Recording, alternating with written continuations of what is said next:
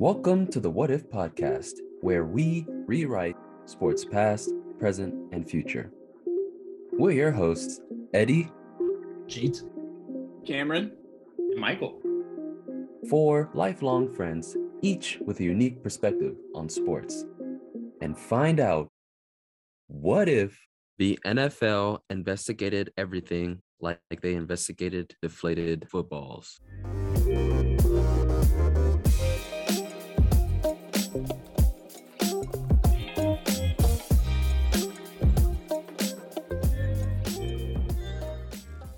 Hey everybody, what's up? This is Eddie here. Want to wish everybody a happy Lunar New Year for those who celebrate. Happy Black History Month as well. I think it's close to Valentine's Day as well when this episode comes out. Oh, you are so right. Yeah. So uh yeah, happy Valentine's Day. Good call, Camper. We uh just are over here in our respective areas where even though we're in all over the country, we all are experiencing the same type of weather. And that's snow. But yeah, we just finished talking about this episode with Brian Flores and the lawsuit, and he's suing the NFL and three NFL teams. So it was a great discussion. So we're gonna do something lighthearted now. Um, I'm gonna pass it over to Jeet. Thanks, Eddie. So I have an activity, and none of the other three guys know what's about to happen. To start with, I'm going to need one of you to volunteer. Bearing in mind, whoever volunteers to go first is going to be at a slight disadvantage, but not a big deal. I volunteer as tribute. All right, Eddie, what a hero. So, Eddie, I will give you one minute. I need you to name as many Arsenal players with 10 plus goals in a season since 2000. Are you ready? Yeah, I'm ready. Okay, Michael, can you keep track of time? you got it. One minute. One minute. Ready? Eddie, go. Aubameyang, Van Persie, Adebayor, Thierry Henry, uh, Ramsey, uh, Theo Walcott, um, Alexander Lacazette, um, Cesc Fabregas, um, um, mm, Dennis Bergkamp, Ian Wright, uh, Robert Pires, Freddie Ljungberg, um, mm, mm, mm, mm, 15 seconds. Okay, good. Um, let's go. Let's go. Uh, uh, yeah, I'm, I, uh, I got nothing. Time's up. All right. I will not reveal the results until the very end. So, who wants to go next? I'll get it out of the way here. This is going to be interesting. All right, Cameron, for you, I need you to name every Oklahoma player in the NFL. One minute on the clock. Ooh. Ready, Eddie, go. Okay, we got Kyler, we got Baker, we got Jalen Hurts. Those are the three quarterbacks. We got Mixon, Samaje Perine. Um, we got uh, Kenny Stills was on and off a roster this year. CeeDee Lamb, uh, Marquise Brown, Mark Andrews, Orlando Brown, Creed Humphrey, Daryl Williams. Um, there's a dude named Ford. There's a Daryl Williams. He's another offensive lineman for the Rams. Ogbo Okoronkwo, Blake Bell, the Belldozer. Um, let's see who else. We've got uh, Tre Brown, Tre Norwood. Um, we've got Rhamondre Stevenson. Trey Sermon transferred, but he was still at OU. Um, Kenneth Murray. Um, Austin Seibert, he's a kicker. Tress Way is a punter. Time's up. Okay. Could you spell Kawankwo? Here, yeah, let me look it up. I actually can look it up. Let me see. Got it. Okay, Michael, are you ready? I am. Bajit, are you going to take part in this activity as well by chance? I'm not. No. Indeed. I refuse to. I absolutely refuse. Okay, Michael. One minute on the clock.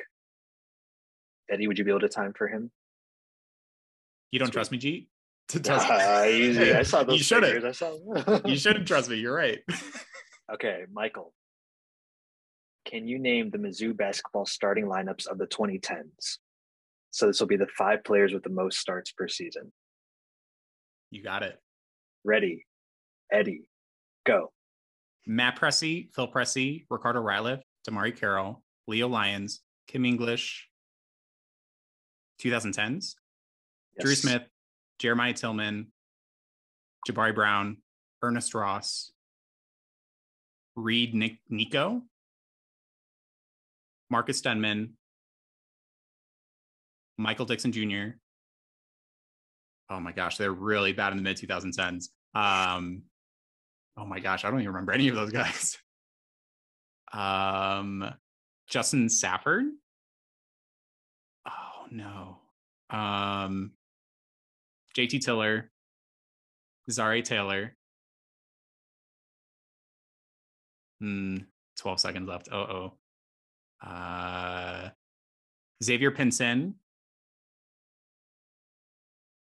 Laurence Bowers. Oh, yeah. Mid 2010s is what got me in. Could you say some of those names you said at the beginning? I did not. Oh, anything. gee, you got me. Um, I'll do my best. I think I'd start with the Pressey brothers, Matt and Phil Pressey.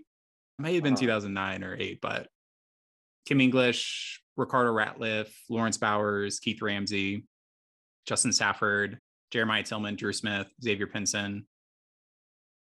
Uh, I think it's a Okay, I think decent that was it. Did you not mention MPJ and Oh yeah. Well, he didn't play. He only played three games, so I don't think he would have been this. That's right. They had a good team that year. Dang, Cameron. Javant, Javant or what's his brother's name? Jonte? Jontay Porter. Dang, you're right. Yeah, So then in ret- would not have been on that list. So Sadly. Get like three. Yeah, Mm. in retrospect, it sounds like that was by far the hardest. So I apologize for that, Michael. I didn't anticipate. He's I- pretty good. I'd never heard of half those players. so- yeah, the whirlwind. Okay, so I'm going to do some quick maths. I'm curious, Eddie and Cameron, would y'all been able to name Michigan State basketball and Oklahoma basketball rosters in the 2010s? Oh, absolutely, no question. Mm, I would have struggled quite a bit, I think. All right, we have the results. Are you ready? Yeah. Let's get it. So in third place with 44%, which is very good actually, is Michael. Well done, Michael. In uh, second place with 55% is Cameron. Well done, Cameron. And then in first place with 66%, Eddie. So he got 66% of the 10 goal scorers in Arsenal. Yeah. It might have been because his were repeats were counted. So like Henry counted for four. So it might have been a little bit of a- an advantage, but still, like these are Mm. I do not know a lot of these people. So yeah, good stuff, everyone. Just wanted to keep your brains fresh, keep you on your toes. Make sure you're not getting too complacent. But yeah, I'll well done, everyone. Yeah. I thought you were gonna we were gonna follow Eddie's and you're gonna have me do Liverpool's 10 goal scores. And I was like like five maybe. Like we're not gonna do very good on this. thought about it. Michael, would you have preferred a Swansea question or Mizzou basketball? I think Mizzou basketball would have, I think that was the right choice. I was same logic, Cameron. I was thinking, like, who are the Swansea guys who scored 10 goals? There are not many of them. So But yes, well done, everyone. I'll throw it back to you, Eddie.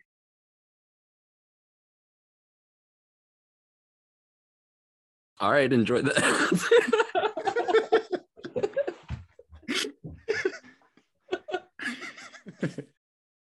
enjoy the episode. Or no, it's conclusion. Oh, oh you're right. this is all stated. Enjoy This it. is all stated. Enjoy the episode. This this is our first time recording after we just recorded the episodes. Eddie is very confused. I don't think he still has grasped what we're doing, but Enjoy us talking about Brian Flores and how racist the NFL is.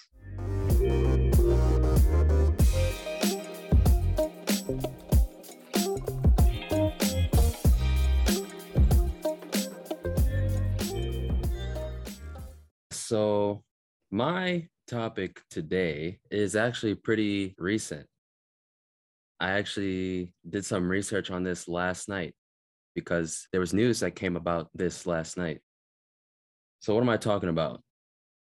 I am talking about Brian Flores suing the NFL as well as three NFL teams the Miami Dolphins, the New York Giants, and the Denver Broncos and he's suing for discrimination in hiring in the NFL.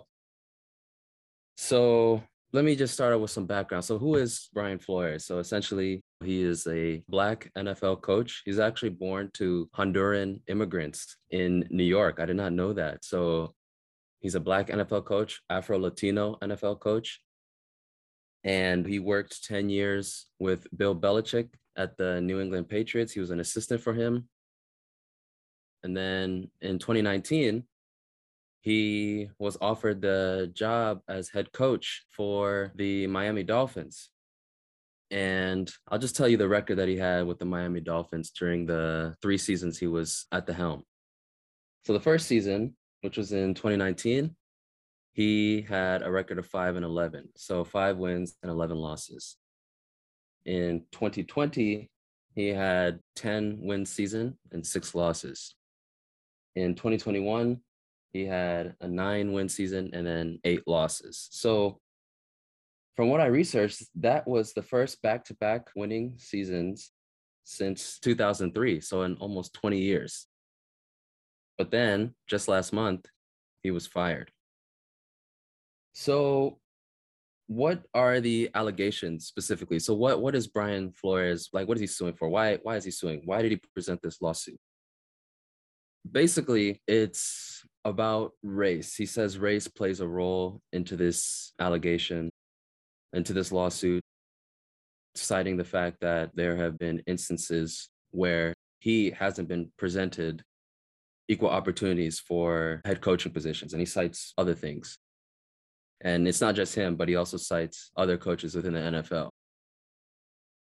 so the first instance that he talks about or the first team that he talks about, the New York Giants. Let me set the scene for you. So, after he got fired from the Miami Dolphins, he was interviewed by the New York Giants. So, he had like a Zoom interview. And this happened like mid January, I think January 18th. And then after that Zoom interview, the GM of the Giants, I don't know his name, I can't remember his name, but the new GM, I think it was a new GM, said, all right, hey, let's set up an, an in-person interview for January 27th. So between that time when he spoke to the GM and the time of his January 27th in-person interview, he received a text message from Bill Belichick, the guy that he used to be the assistant coach for. And basically, Bill Belichick was saying, hey, congrats. Like, it sounds like you got the job. And, you know, Brian Flores was like, well, do you know something that I don't know? And, you know, he was saying, Bill Belichick was like, hey, the Giants, like, sounds like, you know, you're their guy. I, I've, I've heard. And he's like, Brian Flores was like, yeah, you know, that's actually what I want to hear. I would love that. I would love it if it's true. And then he replied again to Bill Belichick saying, did you mean to send this to Brian Flores, myself? Or did you mean to send this to Brian Daboll, who was another guy vying for that position? And, you know, Bill Belichick was like, oh, shoot, my bad. I effed this up. So, what came of that, first of all, he still went to the interview anyway. He knew this information already. He knew that, you know, he may not be the prime candidate for this position, but he went to the interview anyway, just with hopes that the organization will do the right thing and actually give him a chance.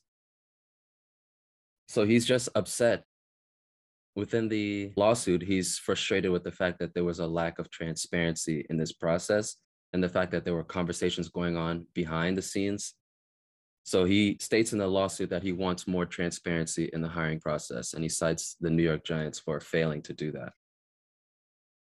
Secondly, the Dolphins. In the lawsuit, he talks about how when he was the head coach, intentionally lose games, like lose games. And, I'll, and he said, I'll pay you $100,000 to lose each game. And that's what's stated in the lawsuit. But Brian Flores was saying in um, I was listening to an interview just this morning that he had with ESPN as well as CBS this morning. He was basically saying, you know, that's I, I'm here to win. Like I want to do right by my players and the coaching staff, you know, so I'm not here to tank the season. Because the owner was suggesting that if you keep losing games, we'll have a better chance of getting like a higher draft pick. So he's saying in the lawsuit that the fact that he didn't abide by that, that was a reason that he was fired. So that's the Miami Dolphins. The third team that I mentioned was the Denver Broncos. And before he was offered the job with the Miami Dolphins, he had an interview with uh, Denver Broncos and the GM, John Elway. According to the lawsuit, he said that John Elway was, he looked like he was drunk, like him and the other people that were interviewing him looks like they had a night out the night before and they didn't fully recover.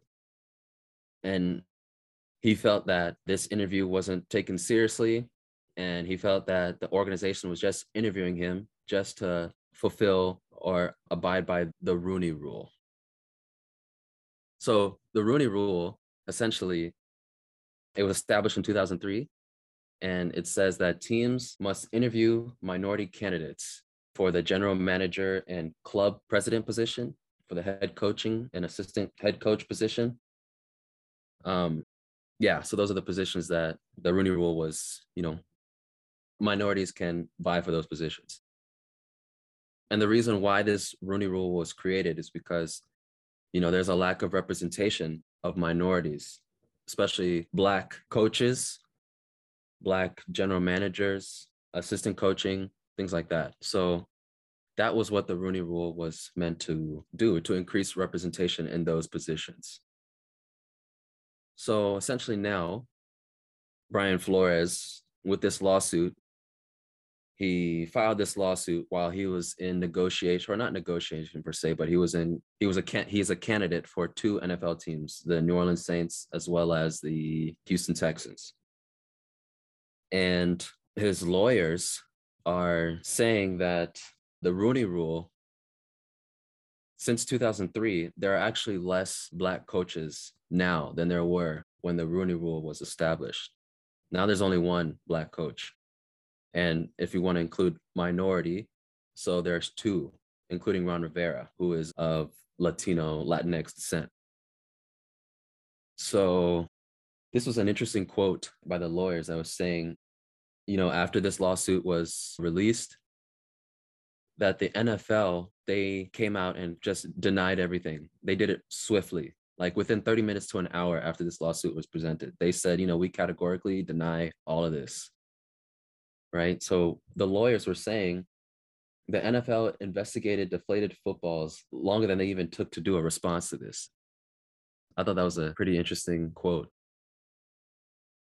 My question, I guess, is I don't even know if I have any questions. I kind of just want to pause right there, see if there's anything. Because I was trying to figure out the title of this.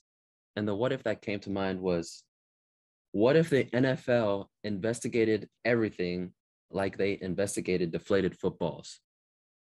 The NFL, it's not the greatest organization when it comes to handling certain things that are outside of football. It's not only just race, it can also be sexual assault and the reinstating of players after that, you know, things like that. So that was the title of my what if, but like I'll just pause and see if you guys have any comment on this. This is new. Like I said, you know, this is pretty fresh. This just came out yesterday. So I don't know if you all had any initial thoughts on this. Well, it's unfortunate that we have to have this conversation because it's been proven almost every year there's still racism within all these organizations. And the worst part about it, well, it's not the worst part about it. Obviously, the racism is the worst part about it. But the part that really sucks is that the African American population in the NFL and most sports is extremely high. Maybe not baseball, but basketball and football is probably like 80%. I think I saw it was like 75% in the NFL. So to have like all these owners and coaches and all these people that, you know, still have those underlying beliefs but like all these people that are making the money for all of them are black people? That's crazy. And to see that think about how many players that have gone through the NFL and then they're somehow just not represented in the coaching and GM it is really crazy to see those numbers that you know there's only one head coach that's black. And you know you said two minority coaches so I mean, out of how many? I mean, I don't, I can't even think of a black GM off the top. I don't know them that well, but all the ones that I know aren't. So, yeah, that really sucks. But the, the one coach that really comes to my mind who's had a ton of success is Eric Bieniemy at Kansas City. And I don't know if that's something like he doesn't want to leave Kansas City because he's obviously got it really good and like I don't know, maybe he's the person to follow Andy Reid so he's like got that kind of on the back burner. I don't know. I don't know like what those conversations looked like. But it's crazy to me that he hasn't been seriously considered as a head coach. But yeah, the whole Brian Flores things, I was shocked whenever he was fired. I was like, the Miami Dolphins have been just middling in mediocrity forever, it seems like. And I mean, he's got a team that plays really hard. They started the year like one and eight or one and seven or something crazy like that. And they ended up with a winning record. Like they played really good in the second half of the season. I mean, last year, I think they made the playoffs last year, didn't they? Or maybe they were really close. I can't remember. And they were like really building towards something good. So I would hate to see what seems like a really good coach be fired because of that reason. Obviously, like in the media and stuff, they said it was for other reasons, but it's crazy to think that someone with a 500 record or even record after that team was so bad when he took over is fired. Like it's crazy to me. But I, yeah. I do I do wonder too. Sorry, Michael. Last thing, I do wonder too. I thought the timing was odd because there must be a lot that he is really feeling about this because like I was pretty sure that he was going to be snatched up as a head coach here pretty soon and the Saints and the Texans, like they make a lot of sense. So he did a lot of good things with a really bad roster in Miami. Like imagine with like an act like a real team like in New Orleans or something. I do wonder if that affects him getting hired this year.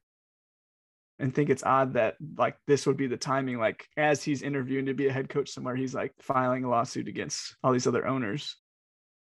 But sorry, I'll let you go, Mike. Yeah, no, I totally agree, Cameron. Like the Miami Dolphins, this guy comes in, first time head coach, and does really well with the Miami Dolphins. And I think this year, I mean, I don't follow the Miami Dolphins on a day to day basis, but I heard they had a lot of injuries. So, you know, you want to blame him for one and eight starts of the season? Whatever. But like, if you have injuries, things are going to happen in the NFL. The fact that you win that many straight games consecutively and you finish with a team that they have talent for sure, but like, you know, they're not the Kansas City Chiefs, but like finishing above 500 in consecutive seasons, that is a huge accomplishment. So I agree. The firing seemed very strange. And I don't know if this conversation will dive into the fact that the owner was saying, make sure to lose games so we can get a better draft pick. But I mean, that's an impossible position to be in, too. Like the owner is the person who's most in power with any organization, at least with the NFL. And I mean, how many minority owners are there in the NFL?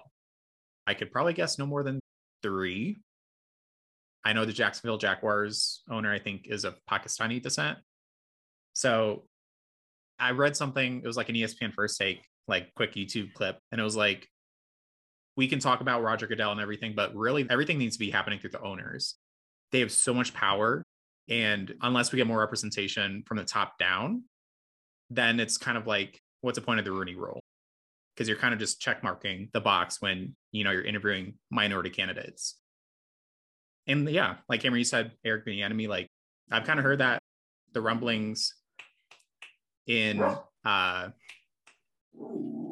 sorry, Swansea's barking phone call at the same time too. Yeah, Eric Bieniemy, great candidate. Why is he not a head coach? Um, and I also think a lot more people are going to come out with this. I saw Hue Jackson, former Cleveland Browns coach, may join the lawsuit. And I think as the weeks go on, and by the time you listen to this podcast as our listener, you're probably going to hear of even more people have joined this lawsuit. And also think think about college football. How many black college football coaches can you think of top of your head? I can't think of too many. So I think this conversation is not just NFL, but it's going to dive into other sports as well. Well said, Michael. Yeah, Eddie, as you were talking, the name that kept popping in my head was Colin Kaepernick because I saw a lot of parallels to that situation. Mostly what I was thinking was with Kaepernick, at least people were saying, oh, he protested in a way we didn't like, so we're going to disclude him from the league. But then here, there's no excuse for these coaches not even getting a chance at like getting an interview. So at that point, it's just pure racism. Like there's no excuse of like politics or protests or anything.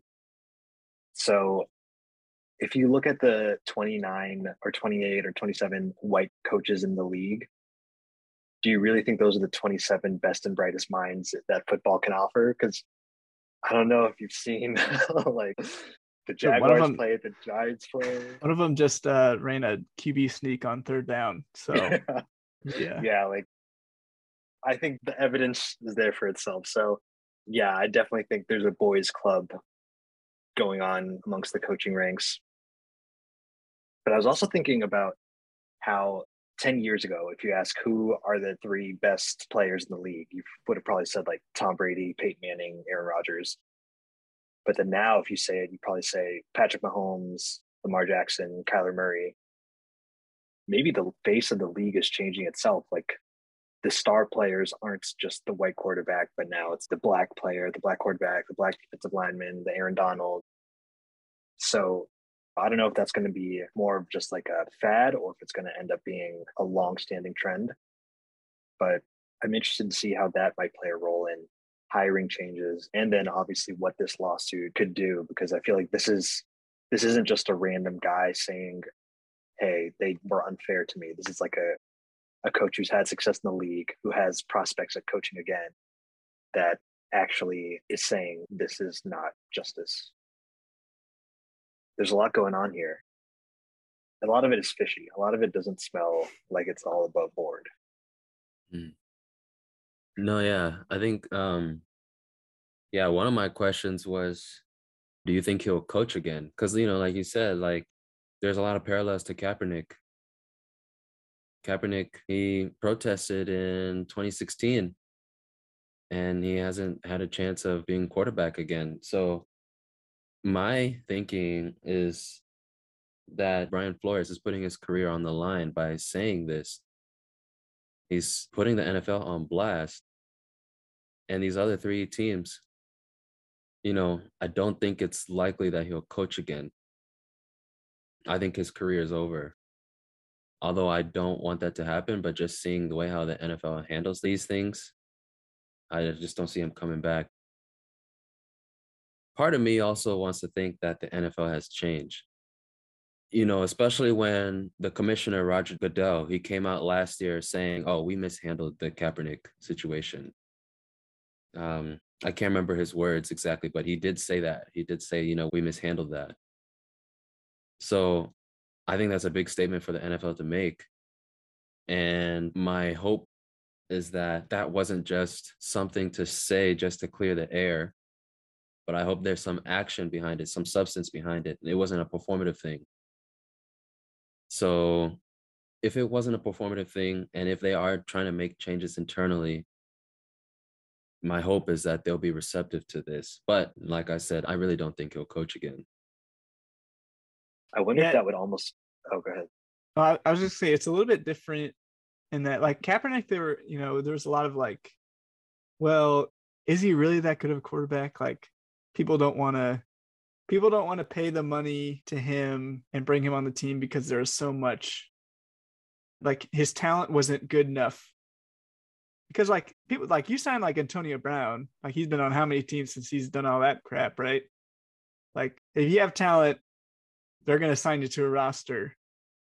But at some point, like the talent for Kaepernick was kind of judged as maybe not as good enough to deal with the consequences of signing him. And I say consequences meaning just not that it was bad to sign him, but there's a lot of attention that comes with signing him, right? But the thing with Flores is that like Michael said, he's proven to be a good coach. He's a very good defensive coordinator. Obviously, he won, I don't know how many Super Bowls he won with the Patriots, but he was on a couple of those stabs, I think. So if I had to guess, I bet he would be a coach somewhere. I don't know if it'd be a head coach. I don't know like if it'd be a long time, but I do wonder how it affects like the Saints and the Texans in their hiring process. Cause like do they feel pressure maybe to hire him because of this lawsuit, or do they feel if we hire him, then that brings a lot of attention towards our organization that is not football related. The the thing about talent, I think I do remember those conversations slightly with regards to Kaepernick. But I would argue the fact that someone like Jay Cutler comes out of retirement and is offered a job before Kaepernick. I don't think Jay Cutler, you know, if for people that, who watch New Girl, is that yeah? I'm about to say that's, that's Schmidt. Um, yeah, I don't think Jay Cutler is more talented than than Kaepernick. Honestly, you know, the fact that he came out of retirement that just rubbed me the wrong way. There are other people that I can't think of at the top of my mind right now, who I was like, man, they don't deserve this chance because they have not proven themselves. He could have been a backup like, be a backup mm, quarterback, mm. Kaepernick. You know, even some of the backups, I don't think they deserve to be a backup. Yeah, I agree with you, Eddie. And Kaepernick, like, I, I don't remember his stats. Like, immediately before they took him to the Super Bowl. So. Exactly that. What 2011, 2012 against the Ravens? Like, this mm-hmm. guy's a Super Bowl. I would say caliber quarterback. Like, Trent Dilfer took the Ravens to the Super Bowl, so like, I wouldn't consider him a Super Bowl caliber quarterback. But like Teddy's point, right? Like, they're backup jobs and teams have three quarterbacks at times as well. Like this guy's got experience, Super Bowl experience, and he brought value to a team. And I think there are a lot of reasons why he wasn't brought onto a team. And it wasn't the football reasons. Like I think kind of looking towards the future, like what is this going to look like in hindsight, this Brian Flores situation, the Kaepernick situation. I'm not equating the two, but like Michael Sam Shout out to the Missouri Tigers, former defensive end from Missouri. He was drafted, I think, in the sixth round as an openly gay football player in 2013, 2014. But like that was revelatory at the time. Like, oh my gosh, Michael Sam, everyone's talking about Michael Sam, and you know, deservedly so. But it was also 2014. And if it gives me hope that hopefully this Brian Flores situation brings more light to the situation gets more minority individuals into these positions, not just head coaching positions, but coordinator positions, ownership, like GMs, is that there was a Raider football player who admitted that he was openly gay before the start of the season. And it had next to no publicity compared to the Michael Sam situation. Seven, eight years later, that gives me hope that we're calling these things out. Hopefully, things improve over time. Yeah, 100% agree, Michael. I, uh, so to answer your question, Eddie, if the NFL looks into it a little bit closer, you know, I hope that they're able to right the ship a little bit and, you know, adjust the Rooney rule a little bit. Like the Rooney rule is tough because like the whole intention of it is to get a black coach in the room or a black GM in the room. That's the first step, right? But some of those stories that you're telling, it sounds like they already made up their mind before they actually interviewed Flores. What's even the point of bringing him in at that point? So I'm not sure what that adjustment is. I really I have no idea how to force the owners to not for like you don't want to force them to hire a black coach because they're black like you want them to hire them because they're the best person for the job so I don't know what the answer to that is because some of these guys are set in their ways. But I do hope that they look into it a little bit harder. I, I imagine they're going to find a lot more instances of this. I mean, like look at what Dan Snyder is going through right now with the Washington uh, Commanders, and you know the stuff with Jon Gruden and talking about gay people, and I can't remember if there was some like racial stuff with Snyder and them as well, but I hope it changes. I mean, for the sake of all the players that want to be represented with people who look like them, you know? For sure. I mean, if a guy, Urban Meyer, can get keep a job for an entire year after what he did in Cincinnati and kicking a player and training camp, and if that happened to a black coach, like what were the differences? Like how much leeway did Urban Meyer have? Which maybe the most extreme example of a coach abusing power. But getting back to your point, Eddie, like is Brian Flores ever going to get a job again in the NFL? I certainly hope so. He deserves it just based off his resume. But it'll be telling. I mean, you said last year Roger Goodell said they mishandled the Colin Kaepernick situation. That's five years after it actually came up, no? So what's it going to look like now? It's going to be a true test. Like, how does Goodell respond? How do the owners respond? How do teams respond? Because I feel like there's going to be more people jumping in on this lawsuit talking about hiring practices in the NFL. Yeah. Um I want to read this lawsuit.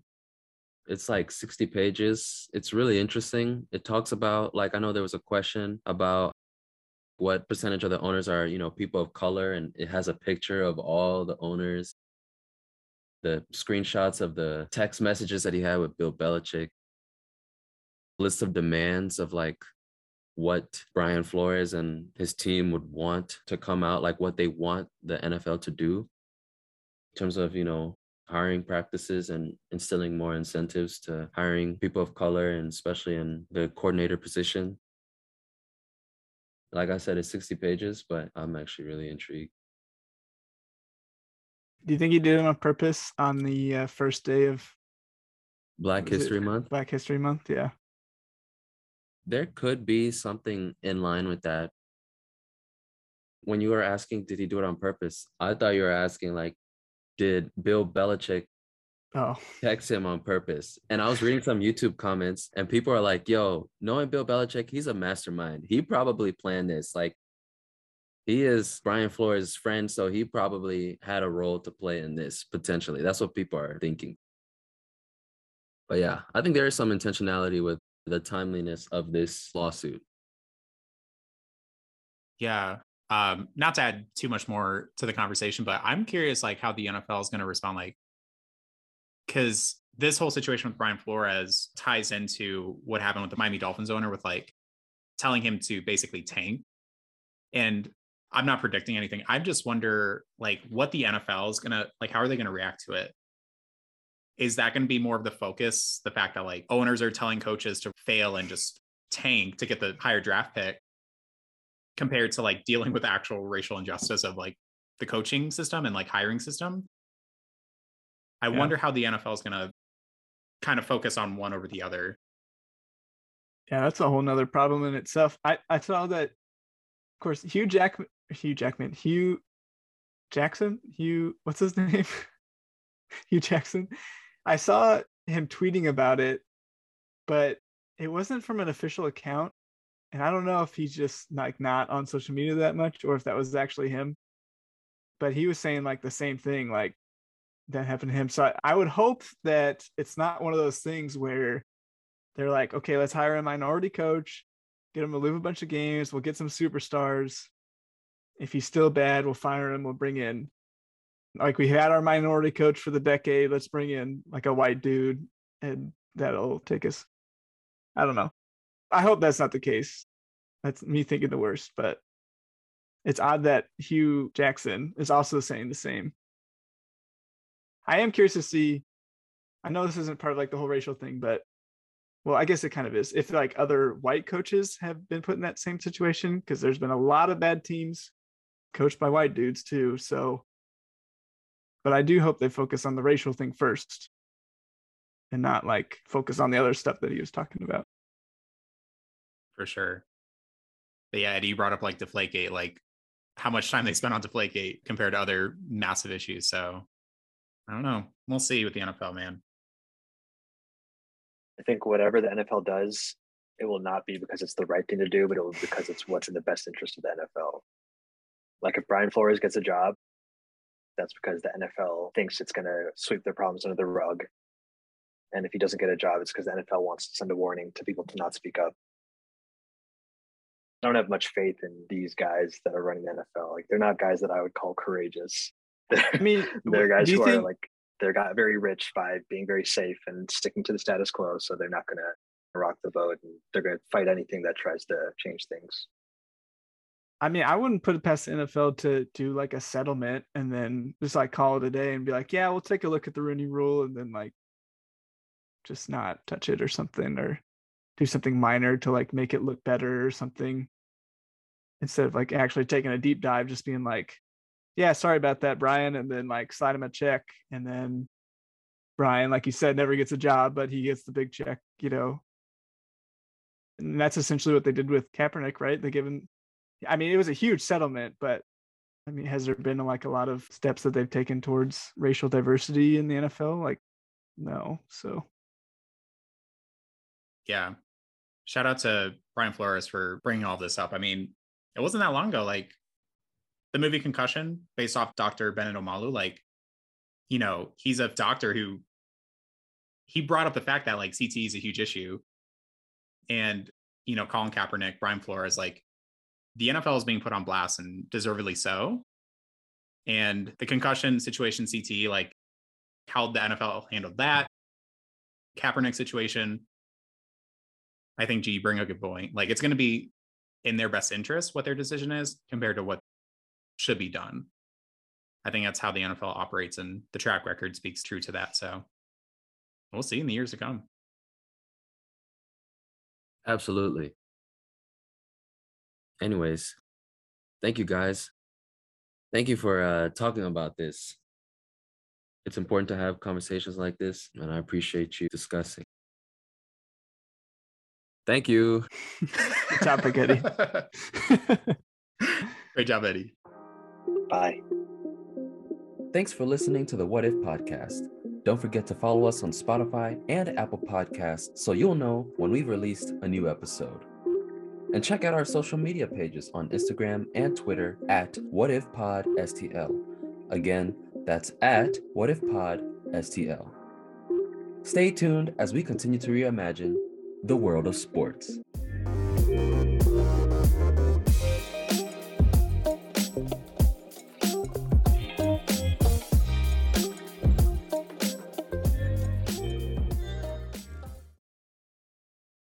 Volunteer as tribute.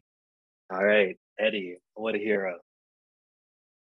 Jeet, are you going to take part in this activity as well by chance? I'm not. No. Indeed. I refuse to. I absolutely refuse. Just wanted to keep your brains fresh, keep you on your toes, make sure you're not hmm. getting too complacent. I'll throw it back to you, Eddie.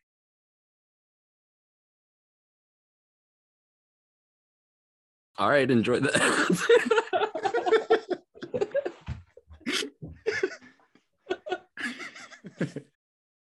enjoy the episode. Or no, it's conclusion. oh. oh, you're right. This is all stated. Enjoy This it. is all stated. Enjoy the episode. This this is our first time recording after we just recorded the episodes. Eddie is very confused. I don't think he still has grasped what we're doing, but of course, Hugh Jackman, Hugh Jackman, Hue Jackson, Hugh, what's his name? Hue Jackson. the What If podcast, produced by Michael Kelly.